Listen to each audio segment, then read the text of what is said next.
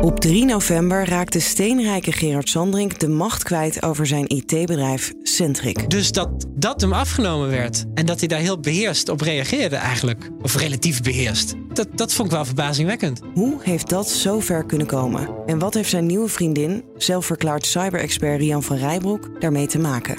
Dat hoor je in Achtergesloten Deuren, een podcast van het FD. Je vindt vanaf nu nieuwe afleveringen in je favoriete podcast-app.